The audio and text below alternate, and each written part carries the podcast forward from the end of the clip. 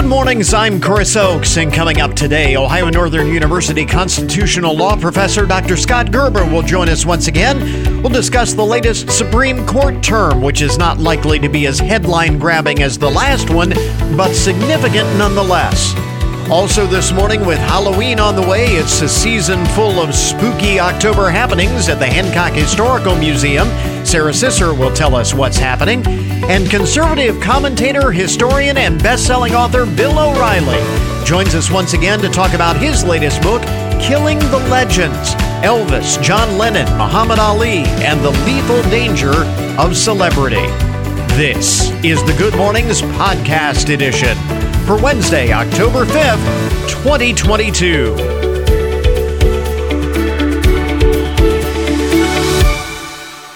Today is Do Something Nice Day. That is awesome. I just, I love that. There are other things too, but uh, Do Something Nice Day today. Also, National Get Funky Day. Get funky. Uh, get funky with someone. Do something nice. That that would be a nice thing to do. Get funky with someone today. National Storytelling Day, World Teachers Day, Global James Bond Day. if you've ever dreamed of being a super spy, today's your day. Global James Bond Day. Everybody today should uh, wear a tuxedo and uh, uh, Order uh, martini shaken, not stirred. Um, National Kiss a Wrestler Day today as well. So, man, there are some prolific reasons to celebrate today. Is uh, quite the list, as it turns out. So, uh, this is good news. I want to make sure that we start with this because it is it is big news. Post pandemic, more evidence that life is pretty much returning to normal after the long pandemic pause. Uh, Trader Joe's has announced that it will once again offer free in store food samples. Now, I know we don't have any uh, Trader Joe's around here, right? I, I don't, I'm not aware of any that are, um, but I, that's a, a, good sign because if Trader Joe's is doing it, then uh, other grocery store chains will as well. But Trader Joe's famous for their uh, free samples uh, when you shop at uh, their stores. Uh, they also used to offer up little cups of coffee that uh, shoppers just absolutely loved, and that will not be available. But there will be single serve snacks, and some stores will relaunch food making demos, which is another thing that Trader Joe's uh, was famous for. So uh, that is big news. If uh, Trader Joe's is bringing back the uh, samples, then it can't be long before everyone else will follow. You remember when food samples used to be the thing? I mean, you'd go, I can remember going grocery shopping with my family, uh, my parents when I was when I was little, and uh, we'd go specifically for the samples. you wouldn't have to go out to eat on a Saturday, you know, uh, on a Saturday afternoon, you just go grocery shopping, and it'd be the same thing. Um, they say it's not just to promote new products either. According to one industry expert interviewed by CNN, food samples help create undisciplined shoppers who are more likely to linger in the store and make impulse buys. So you're likely to spend more and not just on the things that you are sampling as it turns out. So there's there's always a uh, uh, there's always a motivating factor right? There's always an ulterior motive uh, for that. But uh, i thought it was uh, interesting nonetheless. So good to see the free samples back at the stores Kind of interesting. A, a, new study, speaking of food, new study to be presented at the Cardiac Society Congress in Dubai this week shows that eating, well, it's long been known that there are certain foods that are good for you, there are certain foods that are not good for your health. But this might be a surprise. This new study shows that eating white rice, pasta, and other refined carbohydrates is just as damaging to your heart as eating junk food. So if you thought that you were doing a good thing by sticking to things like white rice and pasta, forget about it. You may as well be uh, eating junk food. Researchers compared the diets of more than 1,100 healthy patients to more than 1,300 patients who suffer from coronary artery disease, and those who indulged in foods like pasta and white rice were more closely associated with a higher risk of the disease. That make you more likely. Not does it. Not that it makes you. Not that it doesn't make you less likely to suffer from heart disease, but you're actually more likely suffer from heart disease. Um, the uh, let's say coronary artery disease affects more than 20 million people in the U.S. and takes the life of one person every 34 seconds in this country, according to the CDC. And uh, of course, what we're talking about is refined, refined carbohydrates, refined grains that they say have been stripped of fiber, unlike brown rice, for example, which spikes blood sugar levels shortly after one consumes them. Essentially, this mimics the effect junk food has on the body and makes people hungry for more, uh, more similar foods. Uh, the lead researcher in this uh, uh study, again to pre- be presented at the Cardiac Society Congress in Dubai this week, says a diet that involves eating large amounts of unhealthy and refined grains can be viewed as similar to a diet that is high in unhealthy sugars and oils. He says, as studies, as more studies show an increase in the consumption of refined grains worldwide, as well as the impact on overall health, it's important that we find ways to encourage and educate people about the benefits of eating whole grains instead. I knew it. I knew they were going to make a suggestion as to what we could eat instead that would be healthier. Why can't you just say this is not healthy for you and leave it at that, and let us uh, wallow in our uh, in our unhealthiness? It's uh, much tastier.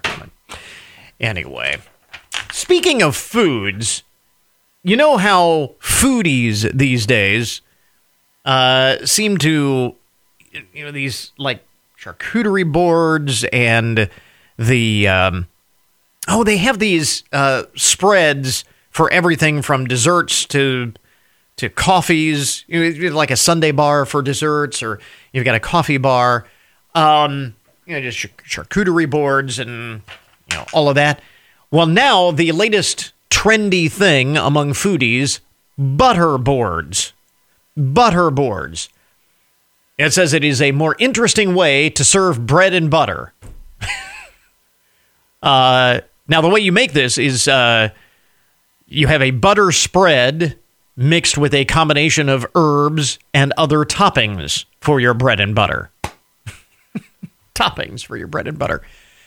Uh, first, they say if you want to uh, lay out a butter board at your next uh, soiree, use high quality grass fed butter. Most content creators use unsalted butter so they can add their own salty flakes to one's taste. Place parchment paper on the board and put your butter on top for easy cleanup. Next, add your favorite flavors. Uh, some people use spicy seasoning, uh, like uh, chili, uh, or add peanuts for a crunch. And uh, others will go sweet with roasted butternut squash and honey butter. And uh, then they say you can use the leftovers to season your next meals. so none of it goes to waste. But I saw that, and apparently this is a trend, and I'm thinking to myself, have we reached critical mass on the uh, trendy, foodie type things where we have to actually create a bread and butter bar? I mean, it's bread and butter. It's pretty basic there. Do you really, we really need something? I don't know.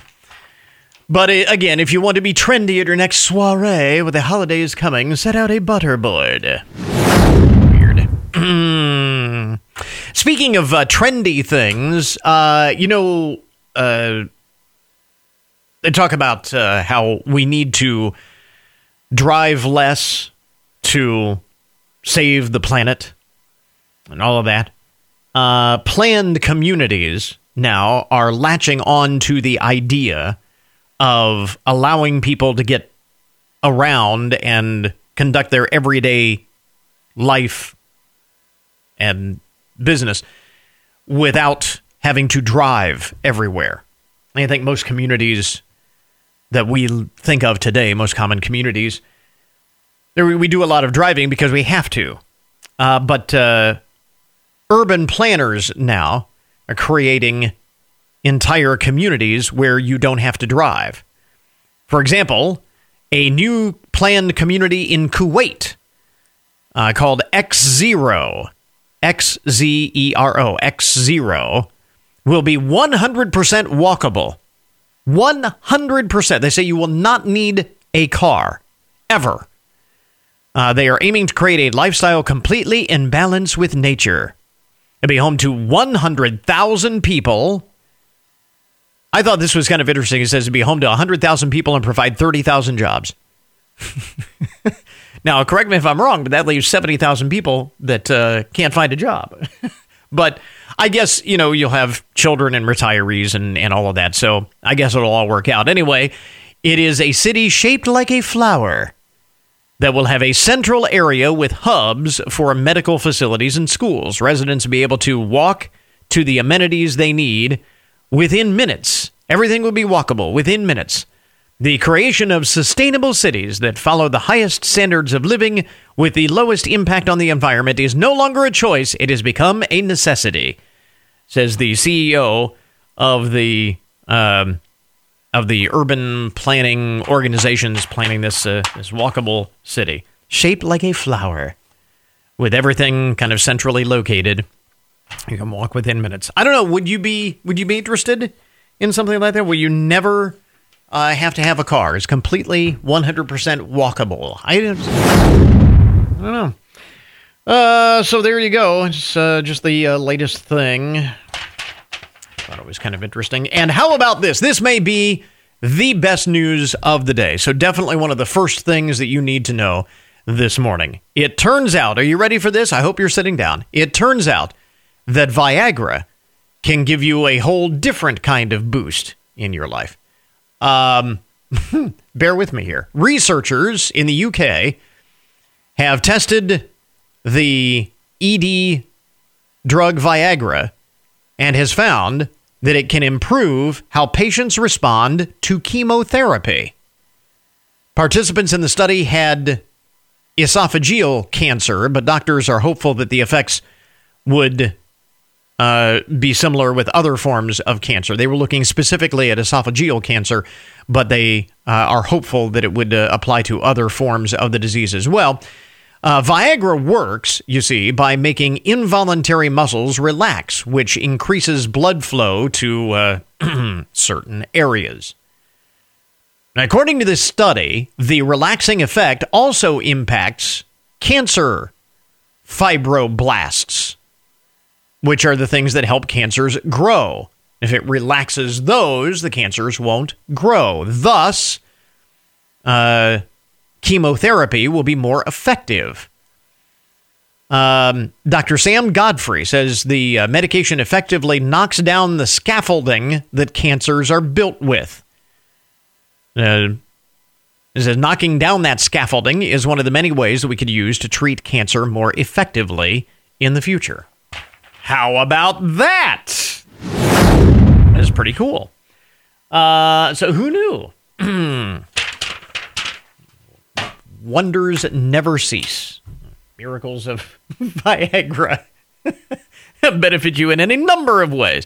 There you go. Uh, some of the most interesting and buzzworthy stories to get your Wednesday morning started. WFIN News, I'm Matt Demchek. Your WTOL 11 weather. Plenty of sunshine expected again today with a high of 74. Just a few clouds tonight, low of 49. The Substance Abuse and Mental Health Services Administration has awarded a $4 million grant to the Hancock County Alcohol, Drug Addiction, and Mental Health Services Board, ADAMHS, to improve the mental wellness of children and youth in Hancock County. Scott Lammers with Family Resource Center tells WTOL 11 will help everybody work together for children and youth in the county. It could be child protective services or job and family services. It can be school. It can be counselors. One of just six System of Care grants awarded nationally, the Hancock ADAMHS System of Care project will build on the work started four years ago. when the first round of funding was awarded to Hancock County. Get more on the website. Ohio lawmakers won't return to the State House until mid November, and when they do, ONN's Kevin Landers is reporting that there are no plans to introduce legislation to ban the travel of women seeking abortions out of state. Because of Ohio's abortion ban, the closest options for women are in three states. Michigan has found the abortion ban unconstitutional. Indiana recently passed a ban with some exceptions. The other option is Pennsylvania, although there are limits at 24 weeks gestational age. Now, as for Ohio's abortion ban, attorneys for abortion clinics and the state will meet this Friday to determine whether a judge should make the ban indefinite. ONN's Kevin Landers reporting. Hancock Public Health and the Marion Township trustees are partnering to offer the community a chance to get their flu shot without even getting out of their vehicle. The drive through flu shot clinic will be held on Thursday from 4 to 6 p.m. at the Marion Township House along State Route 568, a little east of Findlay. Get more details on the website. There's a scandal involving a fishing tournament on Lake Erie. The two original winners of a fishing tournament are under suspicion of cheating after weights were found hmm. inside of their fish. Jason Fisher, the tournament director of the Lake Erie Walleye Trail, released a statement saying changes will be made and new weighing rules will be in place so that this type of fraud never happens again. ONN's Laura Queso reporting. Remember, you can always get more news online anytime at WFIN.com. I'm Matt Demchek with 1330 WFIN and 95.5 FM. Our cover story this morning conservative commentator, historian, and best selling author Bill O'Reilly is out with his latest title in the Killing series. It is Killing the Legends The Lethal Danger of Celebrity. Bill O'Reilly, thanks once again for uh, joining us uh, this morning. Uh, this one is uh, kind of interesting. Uh, all of the books uh, in the Killing series are fascinating in their own right. But I'm I'm curious the inspiration behind this particular topic, killing the legends. Well, I'm a historian that looks at uh, looks at the country, Chris, uh, in a way that's different than most others. So we have two historical tracks. We have the presidential political mm. war track, and we've done a lot of killing books on those. Right. And then we have the cultural track, how we all live today. And how did that happen? And the three men that I spotlight in Killing the Legends, a lethal, dangerous celebrity, are Elvis, John Lennon, and Muhammad Ali. All three changed American culture. Well, and just that- a quick example: um, 1950s, post World War II, Dwight Eisenhower president. We're all the same. Conformity everywhere. Mm-hmm. In a space of six minutes on the Ed Sullivan Show, the most powerful entertainment show in the world, at the time a teenager from Mississippi blows up the entire culture, and here comes rock and roll rebellion. Yeah, well, one guy did it. Yeah, well, and that was the other uh, the other question: why those particular legends? Because I'm thinking you could just as easily have uh, chosen Marilyn Monroe and James Dean and John Belushi. So, no, because they didn't have that kind of impact that the. Uh, Titans had. I call them the Titans. Mm-hmm. So Marilyn Monroe, yeah, I mean, fame killed her. John yeah. Belushi, fame killed him, mm-hmm. no doubt. And I got a list uh, of hundreds of others, hundreds. Yeah. But they did not change how Americans lived at all. Mm-hmm. So the Beatles come in 64, from 64 to 69, sex, drugs, rock and roll. Right. And we still have that now. Mm-hmm. Yeah. And the spear point was the Beatles, Magical Mystery Tour, Sergeant Pepper. They were the spear point that drove that culture into the USA. And then Muhammad Ali, when he refused to be inducted into the armed forces, rose dissent to a level never before seen and that led to all the turbulence in the Vietnam War. And then he also was a contributor to the civil rights movement. Hmm. So these guys, I mean, people don't understand the impact that all three of them had. But here's another thing that nobody understands, unless you read the book, is that that impact, that fame, killed them. And we've seen again, like you said, we've seen that examples of that lethal danger of celebrity, as the tub, uh, subtitle says, uh, it, it play itself out in, in any number of cases with uh, celebrities uh, in in all uh, areas of entertainment and sport and so on and so forth. Uh, was the was the the lethal danger in this case for each of these individuals unique in the in its own right? Well, no, I wouldn't say it's unique. Um, if you the, are a celebrity, that is not a natural condition for a human being. Mm-hmm. So you are scrutinized, you are treated differently. Uh, your personal life changes, your uh, spouses, your children, your parents, everything changes. And in America, it's a blood sport now, and this extends to politics as well. Mm-hmm. Um, so you don't, you're not a person anymore. If you're famous, you're a thing, a commodity and you can be abused, you can be exploited, you can be mocked, you all of that, and and nobody's going to feel ah, well, I feel sorry for him or right. her. Sure. They're rich, yeah, or they're powerful, and then the celebrities themselves, they some of them, a very few, know how to can somehow handle it. But most cannot. Even the Kennedy family, mm-hmm. and they were trained by their father, Joseph Kennedy, to become famous and powerful. Well, they had a very hard time handling yeah. that fame. Well, that that actually uh, then leads to the question: Why is it that some celebrities uh, seem to to fare better uh, with the uh, trappings of fame than do others? Well, it's a, a lot of it is how intelligent you are.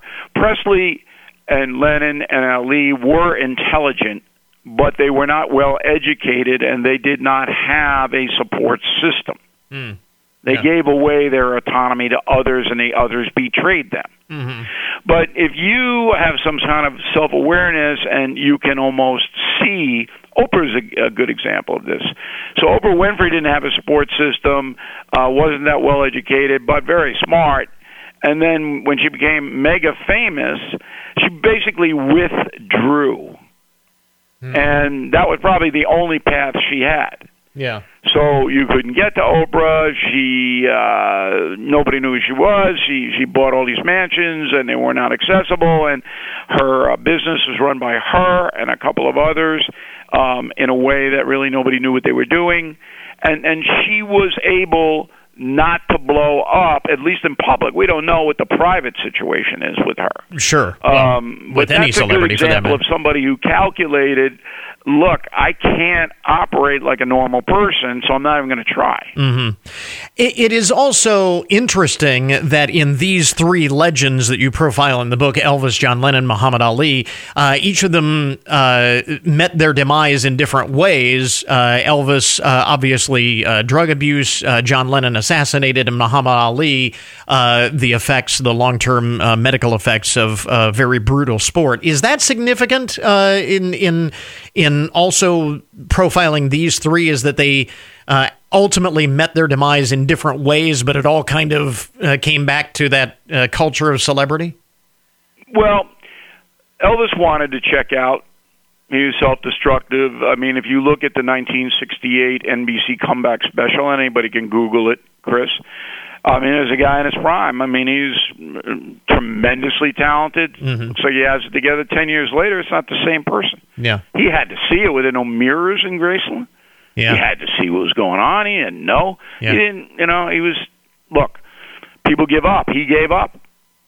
Now, he essentially killed himself. Mm-hmm. Lennon did almost the same thing. Uh, withdrew completely after he met Yoko Ono. Becomes a heroin addict. That's what brought up broke up the Beatles. Mm-hmm. His hard drug use. I mean, that's unbelievable. guy's got everything, and this is what you do. Yeah. Now he he kicked it, but that's another self-destructive act. Ali a little bit different. Ali was uh, held hostage by the Nation of Islam, his own choice, and they said, "Hey, we don't care how much you're getting beaten up." And some of the finest writing I've ever done in my career is setting up the fight between Ali and Joe Frazier in the Philippines, where mm-hmm. Ali almost died. Yeah. And the doctor said, "You can't fight for a year." Four months later, guess who's back in the ring? Yeah. With respect to that, how was the the the research uh, for this book uh, again as compared to any number of the other books uh, in the series? Must have been really fascinating because uh, again, it's a, a whole different uh, type of individual or individuals that you're profiling in this book. Well, all of, all twelve killing books are researched, I think, uh, by Martin Dugard. I think it's the best research you'll ever see, and that's the arduous part of the book. Yeah. Um, the storytelling I do, and uh, you know I have a talent to do it, and but to find things that nobody, everybody thinks I know. Oh, I know all about Elvis. Mm-hmm. okay, oh yeah. Yeah. Well, when you read this, and I've gotten you know scores of letters saying I thought I knew but I didn't. Yeah. And because it's not visible. And in reporters and historians don't have access to a lot of this stuff. Somebody said to me, and this is an interesting question, well, did you interview Priscilla Presley, Elvis's wife, ex-wife? I said, no, why would I do that? She's going to tell me things through her prism. Mm-hmm. Right. Okay, I, that doesn't do me any good at all. I Mm-hmm. got to do primary source stuff. I got to go to the medics that were in the hospital when they dr- brought him in. That's where I got to go. Oh, I can't go to Priscilla or the Memphis Mafia. Yeah. I mean, got to tell me what Yeah, I need that's to know. part of the part But of the that's problem. what most people do. Yeah. That's where they get their information, and I call it the People Magazine history. Mm-hmm. No, um, and that's why these books are the most successful nonfiction book series of all time, the Killing Books. Indeed, and uh, I, I'm thinking it's getting to the point where we don't call it a series; we call it an encyclopedia, the Killing Encyclopedia. Now, uh, the way the way this is, it's just a fascinating uh, entry in a fascinating series: Killing the Legends, Elvis, John Lennon, Muhammad Ali, the Lethal Danger of Celebrity. Uh, Bill O'Reilly with us once again. We've got a link up on our webpage for more about the book. Bill, thanks very much for uh, taking the time, and uh, certainly continued success. I really appreciate it, Chris. Stay strong. So, joining us once again this morning, Dr. Scott Gerber, professor at the Ohio Northern University Pettit School of Law, associated scholar at the Brown University Political Theory Project. Talk a little bit more about a subject we touched on yesterday on the program, that being, of course, the Supreme Court's new term got underway this week, first Monday in October, and uh, all of that. Uh, obviously, not as likely, uh, not likely to be as headline grabbing as the last uh, term, but significant nonetheless, as it always is. And uh, Scott, is, as, again, as we were talking about yesterday, be hard to top uh, the last session with the reversal of Roe v. Wade and all of that. But uh, Supreme Court's uh, always uh, looking at some very significant cases. The the only one that I am personally familiar with is uh, one of the first ones they will be looking at, which could determine the uh, future of the Clean Water Act, which the EPA has uh, used for many years uh, as maybe their single biggest tool to protect uh, drinking water quality and, and so on. So that'll be one of the first cases, if not the very first case that the that the court will hear arguments on. Yeah, and that one's going to turn on uh, how broadly to uh, uh, con- define the word water. So the conservatives seem to want uh, water that Congress can regulate to flow into larger bodies of water, Mm-hmm. whereas the environmentalists want uh, unattached kind of wetlands to also be uh, regulable by the by the government because of the impact they assert it has over the enjo- uh, environment broadly conceived. So it's all going to turn on what water means. The we were talking about this uh, a little bit last week uh, for the 50th this month is the 50th anniversary of the Clean Water Act. Could this uh, end up uh, gutting that act completely, or just adding some guardrails uh, to it? I think the latter. Um, but as we saw uh, before last term with the West Virginia versus EPA case that you and I discussed at the time, you know, these are all about the environment and the climate. And the conservative court seems to be wanting to uh, be more hands off and let the free market uh, control that kind of thing rather than the government regulate it. As uh, as I mentioned, that is the only uh, case that I uh, am real familiar with. So I'll uh, just throw it to you. What are some of the other uh, cases that the Supreme Court is going to take up that you see as the most significant? What are some of the issues at play? What are the ones you're going to have uh, your eye on the most?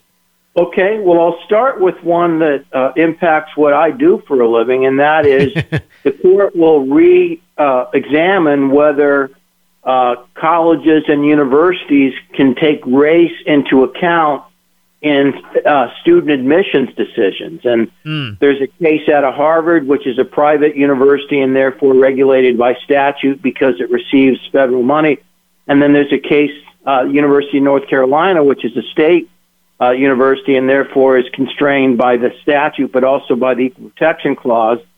And most uh, court watchers are, are confident that the court is going to overrule uh, its decisions that pre- that currently say that college and universities are allowed to take the race of an applicant into account as one factor. They can't use it too heavy-handedly, but as one factor but most people say the court's going to go the colorblind constitutionalism route and say you can't take it into account at all. So, so that's uh, one. So to clarify, uh, they're uh, not saying that. Uh, and again, this is sort of uh, like the uh, ballot issues that we were talking yesterday. an important distinction, saying the the court could say that you cannot at all take the take race into account versus that you don't have to take race into account. There's a uh, what seemingly minor uh, distinction there could be significant. No, they're going to go from you're allowed to to you're not allowed. You're not allowed to. Yeah. Right. I'll give you the classic example from up the road. The, the famous University of Michigan cases. Mm-hmm. The court in that case said you're allowed to take it into account.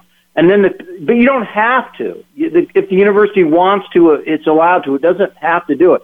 But then the people of Michigan a number of years ago amended the state constitution that said you're not allowed to. And so what the U.S. Supreme Court uh, is probably going to do is do what the people of Michigan did through their state constitutional amendment process and just say as a matter of Supreme Court doctrine, you're not allowed to. Hmm. So uh, moving from you have to to you can to you cannot uh, is uh, where we're uh, moving on this most likely. What are some of the other uh, uh, cases that you'll be watching in this term? Yeah, here's another one: Moore versus Harper. And I'm going to quote an article from the Atlantic by retired Court of Appeals Judge Michael Luttig, who was on the short list for the Supreme Court under Bush II.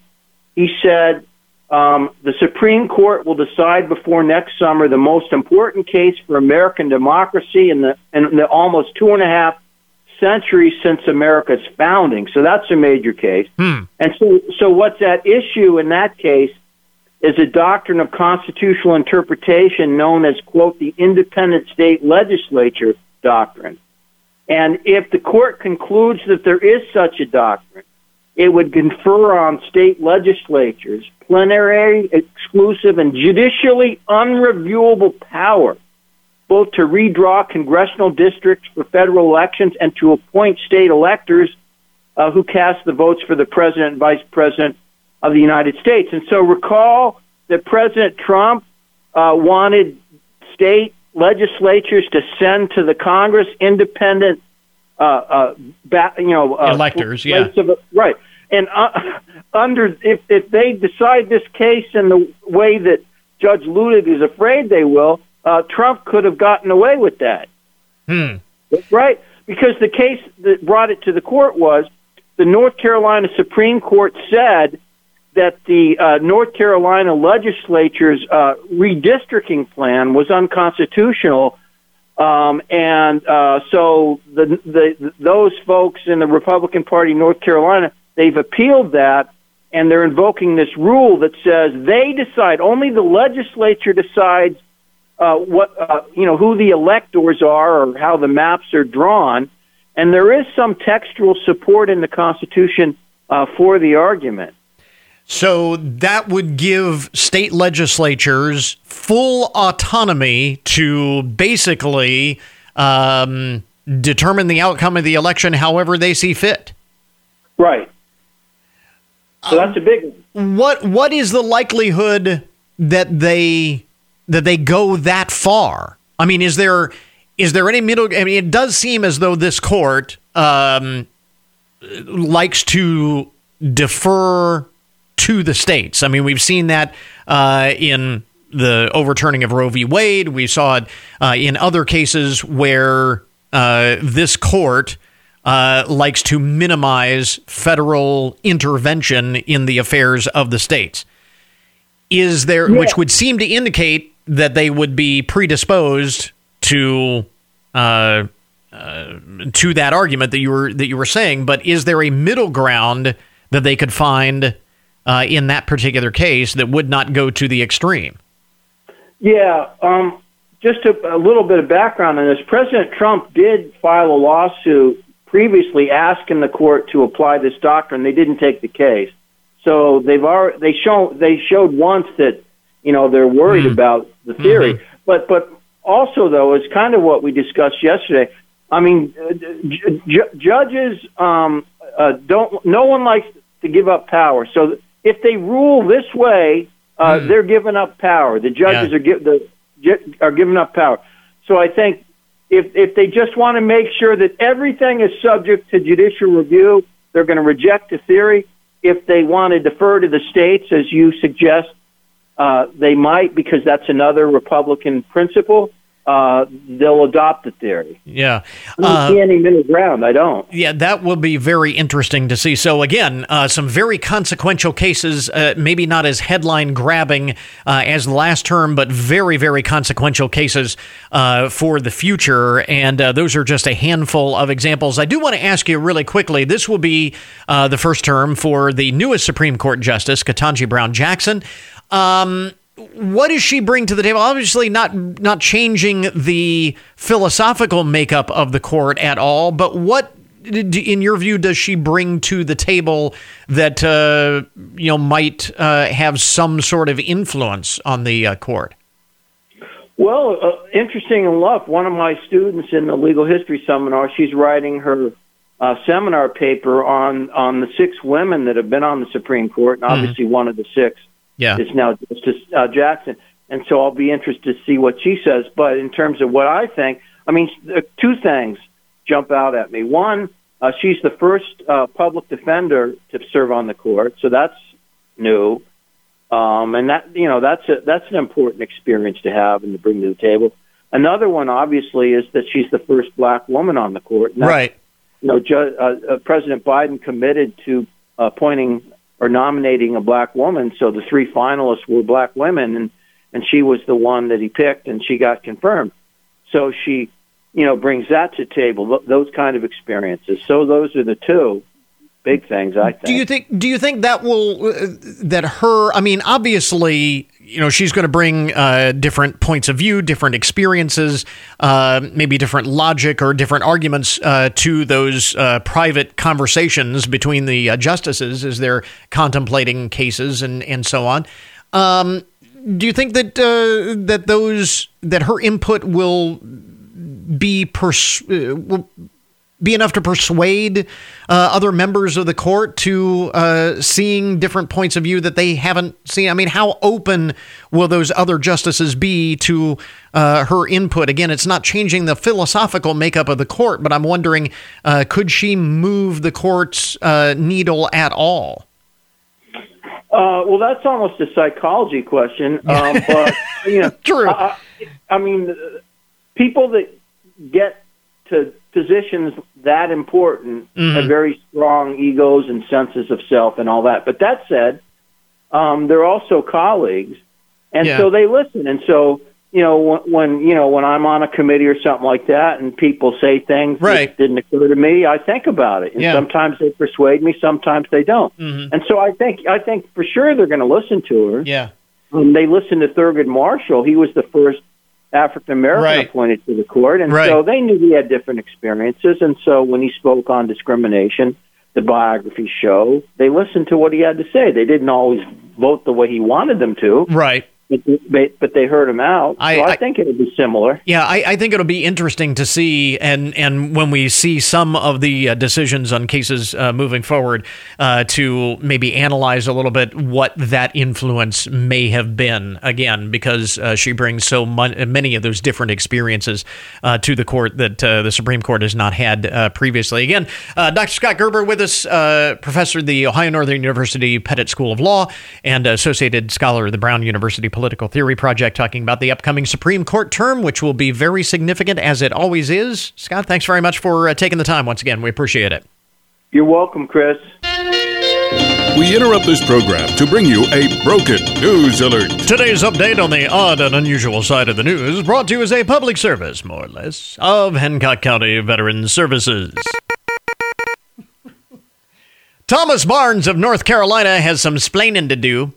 Uh, he tried to uh, dispute a $70 charge uh, from his uh, television provider, uh, claiming that his dog accidentally ordered some adult programming on uh, DirecTV. is my dog did it. this is the adult version of the dog ate my homework. In this case, the uh, dog ordered the porn. Um, Marino is a Bichon Frise uh, who made the purchase allegedly after uh, Thomas said uh, the dog hopped on the bed and accidentally hit a button on the remote that ordered the adult channel pay per view. Uh, Mr. Barnes called DirecTV to inform them of the accident, but they weren't buying it. and he was charged anyway. Apparently, they thought he was just uh, he was just making it up to get out of pay. Uh, he responded, Mr. Barnes did, by paying the full amount of his bill minus the $70 charge for the uh, adult material that he claims his uh, dog accidentally ordered. Uh, this turned into a huge dispute with uh, with DirecTV until uh, Mr. Barnes uh, called the Federal Communications Commission, got the FCC to intervene on his behalf, and uh, DirecTV uh, finally relented uh, and uh, dismissed the charge. I'm just thinking. Can you imagine being the customer service representative on the other end of the line of that call? I swear, I did not order this uh, adult content, these uh, naughty movies. It's my dog that, uh, yeah, yeah, sure, it's your dog. Sure, it is. but they've got it all resolved now. Uh, let's see. What else is going on in the uh, broken news? Cattle ranchers in West Texas are strapping Fitbits on their cows. the uh, fitness trackers apparently keep track of the movements of the herd at a time when the industry is facing a labor shortage. Uh, they don't have as many uh, cattle wranglers out there to keep track of the uh, of the uh, herd, and so they're using technology, putting Fitbits on their cows. Uh, instead of uh, wrapping the devices around their hooves, though, they are worn as ear tags and collars. Uh, the high tech trackers are not actually Fitbits per se, they are specialized devices manufactured by Micro Technologies of Amarillo and can also alert ranchers if their cattle may be getting sick. So there's that benefit uh, as well. But uh, pretty amazing. I think that's a, a, great idea. Kudos to whoever came up with the idea of Fitbits for cows. Fitbits for cows. Next thing you know, they'll be uh, figuring out uh, treadmills and we'll have whole exercise clubs for bovines. A Virginia mom is demanding an apology after she says she was mistakenly detained by police. Jamie Kimball says she was just minding her own business driving to Walmart last weekend with her two children in tow when a Fairfax County police officer rammed her vehicle to get her to stop, jumped out, pointed the uh, apparently the officers pointed their guns at her, uh, forced her out of the car, and put her in handcuffs. Can can you imagine? You're just out running some errands, and uh, suddenly the police are all over you, mean, ramming your vehicle, ordering you out of the vehicle at gunpoint, putting you in handcuffs. Can you imagine the uh, the kids and what they're thinking. She posted a video online revealing that uh, Fairfax County Police actually stopped the wrong person. It was a case of mistaken identity, and the police actually confirmed that that was indeed the case. Uh, she is now asking for the officer who struck her car to be fired. She is set to uh, meet with uh, department officials later today. Yikes. Yikes. Hmm. It's scary. Uh, let's see. This is another. What is going on at Cedar Point? This is another story of a couple getting a little too friendly at the theme park. Um, apparently, this couple is uh, now facing charges after allegedly being caught uh, in the act at the amusement park. Sandusky police say it happened on Friday night while the couple was in line near the Freak Show attraction of the park's Halloweekends event. How appropriate that they should be getting freaky in the line for the Freak Show. The uh, charges against them are being upgraded to a felony because those who witnessed the uh, apparent act, the alleged act, some of the witnesses are under the age of 18, so now they're in big trouble. It is the second time in about a month and a half that uh, people have been charged for uh, getting busy with it, if you know what I mean, at the park. What is going on at Cedar Point? It is crazy. Uh, there's a new uh, fancy restaurant in San Francisco, but if you are thinking of visiting and making reservations, uh, it's not for you. It's for your dogs. Yes, that's right. Uh, the new fine dining establishment has literally gone to the dogs. The menu at Dog, Dog, uh, spelled like dog with a UE at the end to make it seem chic. D O G U E, Dog. Uh, the menu includes elegant pastries during the day and fine dining at night. Pet parents can pay 75 bucks a pop to let their furry friends enjoy a three-course tasting menu on Sundays, including chicken mushroom soup. The owner and head chef says he uses only fresh dog food with ingredients like wild antelope and duck. Those are people who have just too much money. You know how expensive it is to live in San Francisco? Well, those people who live in San Francisco apparently have money to burn, so why not? And finally, in the broken news this morning, Tracy Teigen uh, was uh, recovering from a bad breakup, and she decided to put her uh, bad experience to good use. She has created a website that has been dubbed TripAdvisor for exes. This is where ladies will leave reviews of their ex on the ex boyfriend list, and most of them are not flattering, as a warning to other individuals who those guys are now trying to attract. Uh, Ms. Teigen is the senior editor at Girl Power Girl Strong, an online women's empowerment platform, who created the list, the ex boyfriend list, after having her own heart broken by a cheating ex. Some of the reviews discuss regular relationship woes, but many of the others reveal problematic and even manipulative behavior, warning readers against potential future relationships. She says, We all go through that bad breakup and we just need a space to share our feelings. And that's what she did. It has become the TripAdvisor for exes. If you dare, you can look up your boyfriend or your ex or create an entry for your ex at exboyfriendlist.com. There you go. I, I actually think it's not a bad idea. We need an ex girlfriend list, too. uh, an ex-wife list, an ex-husband list. You know, this list for exes. There you go. That is uh, today's broken news report. This update on the odd and unusual side of the news brought to you as a public service, more or less, of Hancock County Veterans Services. We now return you to your regularly scheduled programming.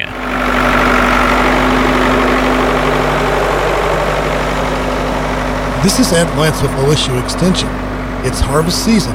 Drivers will be sharing roads with combines and grain hauling vehicles. Please be alert, especially on roads with limited visibility. Watch out for equipment pulling in and out of fields. Drivers and farmers, let's work together this fall to keep our roads safe and accident free. This message from WFIN and 95.5 FM. Now your daily download, the numbers behind the news and the statistics that shape our lives. Uh, here are some numbers that you will appreciate if you are, like most people, one of those uh, folks that at, at work hates uh, that you have so many meetings, so many staff meetings, so many, yeah. Uh, according to a recent study by the University of North Carolina at Charlotte, UNC Charlotte, large companies, they say, could save as much as $100 million per year by holding fewer unnecessary meetings and cutting down on the invite lists for the meetings they do have. A common refrain among uh, workers who were polled as part of this report was that they are pulled into too many time wasting gatherings, which leads to boredom and frustration. And employees say the squandered time in meetings interfered with their ability to complete more productive work in a timely manner. Overall, companies spend a total of $37 billion per year, $37 billion per year on meetings, as according to the Harvard Business Review. So there you go. The next time your boss wants to call in a big meeting, you can throw those numbers at him uh, and, and maybe maybe you can get out of that, that big meeting that you didn't want to go to anyway. You're welcome. October, of course, means Halloween. Everybody gets excited about that, and uh, plenty of spooky happenings uh, at the Hancock Historical Museum uh, during the uh, month of October. Sarah Sisser is here, and there is this rumor that the uh, museum itself is haunted. Yeah, we've And- heard that. I've heard that. Um, actually, those of us that have been at the museum for a while, we all sort of have our own stories about some interesting Uh-huh. uh, things that have happened. We have had two paranormal investigations uh, in the time that I've been at the museum in the last 10 years. Mhm. Um, and they do get a lot of activity, whatever that means, uh, in the attic of the Hull House. Now, when you say paranormal investigations, you're not like calling in the Ghostbusters here, right? Not That's- exactly the Ghostbusters, not- but these are people with a lot of instruments that don't Mhm. make a lot of sense to me. They do take this very seriously. Yeah. And um yeah, and so it was sort of an organized effort to have these these folks come through the museum. It was it was interesting. It was fun to kind of play up. But again, they say they Mhm. get activity in the attic. Um, we've we've all sort of at the museum had some interesting experiences. So- Yeah, um, and I suppose it's not uh, all that surprising. I mean, especially for older homes, and the uh, Hull House is a, uh historic home. I mean, a lot of history there, and a lot of those. Uh, history, uh, a lot of that history of, of houses like that have legends that go along with them and some unexplained phenomena. They So- absolutely do. In a lot of those homes, uh, you know, when you when a home has been standing for 150 or so years, Mhm. uh, it's more than likely that somebody has died in the house, and so there are legends that go around that. So Mhm. yeah, this time of year we do kind of play it up at the Hull House. We've been busy the last couple of days decorating uh, for the holiday, for the Halloween holiday, and um. Yeah, I think if we have spirits in the Hull House, they are likely benevolent spirits because we haven't had any um, really negative interactions. Yeah, knows, So- nobody has been chased off No. or anything like that. It seems like the spirits that are there approve of what you are doing. I So, hope that's true. Yeah. Uh, so a couple of, but in seizing on that theme, a couple of things that are happening. First of all, uh, tomorrow you've got the uh, brown bag lunch uh, lecture, and this is kind of this is kind of fun. Yeah, this is fun. This is um, Joy Bennett, our curator and archivist. She's also the facilitator of our uh, monthly classic movie night. Mhm. She's going to be talking about the sci fi films of the 1950s. So we all know them and may or may not love them, but Yeah. you know, they're kind of cheesy uh, by today's standards. But that's definitely a whole genre, and it's kind of interesting to look at some of the themes of some of those movies are actually still pretty relevant. Mm-hmm. And depending on how deep you sort of dive into the content of those movies, they are pretty creepy. Yeah. So um, Yeah. we're going to be talking about that, and and again, we'll have some fun with that uh, on on Thursday. You know what's interesting is that that uh, era of those sci-fi movies, some of them, as they all are by today's standards, very cheesy and low budget and so on. But for the time, they were pretty. Some of them were pretty groundbreaking. Some of them were deliberately cheesy. Yeah. Uh, but then there were others that were pretty groundbreaking for their time. So. yeah, and terrifying for their time. Yeah, too. absolutely. And it's no coincidence that many of those have been remade uh, in the modern era. Yes, so, a lot to talk about uh, there. It is definitely an interesting time in cinematic history. And as you mentioned, that ties into the uh, uh, classic, movie night. Yeah. Yep. And so this month, we typically do classic movie night the third Friday of each month. We have some uh, different things going on with our schedule this month. So it'll be uh, the second Friday, the 14th. Okay. Um, and we always start the movie at 7 o'clock. It's free and open to the public. This month, again, fitting with our theme, um, we're doing Invasion of the Body Snatchers. So if you have not seen this one, you definitely have to come out and watch and uh, get you in the in the Halloween spirit. Yeah, again, one of them that has been remade. Uh, definitely a uh, 50s classic. And um, now I. I'm suddenly regretting that we brought up all of the spirits of the house because this is uh, at uh, at night. Yes, but, at uh, night at the historical yeah, museum. Just but saying. but like I said, I think they're benevolent uh, if they're there. So. Um, yeah, again, it's it's a fun date night to kind of get you in the Halloween spirit. Yeah. So uh, we provide refreshments and we also provide some fun historical content. So um, whether or not you're able to make it to our brown bag lecture tomorrow, uh, you will get some of that background about 1950s sci-fi if you come to the classic movie night as well. So you can do both and get the full experience. And then later in the month, uh, again, keeping with the Halloween theme, you have the uh, annual Spooktacular at the museum. We do, and this has become one of our favorite events at the museum. It's really uh, oriented or directed for our, our families and children. We have a ton of fun activities, seasonal activities for the kids. Um, it is just $1 admission, and all of our facilities at our main campus will be open. Um, we have pumpkin decorating, cookie decorating. We have um, a free children's book, Halloween children's book for the first uh, 150 kids that arrive at the museum. Um, we always get a big turnout for this event. We encourage you to come out in costume, and you'll get a little prize if you come in costume. And you will be able to see that haunted Hull House uh, decorated for Halloween as well. You know, Halloween is uh, more than many holidays uh, a great tie-in to learning about history because I mean you don't have the spooky stories are all about you know the historical. past. You're yeah, absolutely right. Yeah. so- And we've done some fun things throughout the years, um, touching on some of our local uh, ghost stories. And um, another fun thing that we do each year is sort of a vote for the creepiest doll, vintage doll that we have in our collections at the museum. So it does definitely play to our strengths. I think they're all creepy, I totally agree with but, uh, you, Chris. I don't like to walk through the whole house at night looking at those dolls looking at me either. Would it be fair to say that you know maybe some, uh, especially young people, are introduced to you know the the concept of learning about history through some of those Halloween stories of the past? Yeah, I actually think that's a really good point. Um, and it's one of the first questions we get when some of the school groups, the younger kids come through the Sure. Hall House. Is the house haunted? Yeah. Um, and so, yeah, I think that's a good point. That that really probably does help to engage a younger audience in learning a little bit more about history. So certainly, this is a good month for us to do that. Absolutely. So, again, uh, the Brown Bag Lunch Lecture is tomorrow, a special uh, day for the classic movie night this month. On the 14th, that's right, at 7 o'clock. Um, don't need reservations for that. Come out and enjoy, free and open to the public. And then Spooktacular is the 22nd, and that'll go from 5 to 8 p.m. Also, don't need reservations for that, just a dollar admission, but we do get a big crowd. An awful lot of fun. And uh, we've got a link up on our webpage for uh, more on all of those happenings at the uh, Hancock Historical Museum. Sarah Sisser, thanks very much for dropping by. Thanks, Chris. And that will finish up our podcast for today. Thanks again to all of our guests for joining us on the program this morning. Remember, you can get more information about all of the topics that we talk about each day on the show at our webpage. That, of course, is goodmornings.net. You can also connect with us on social media, sign up for our daily email newsletter, Shoot us an email if there's something you want to share directly. It's all right there at goodmornings.net. So until tomorrow morning, that is Good Mornings for this morning.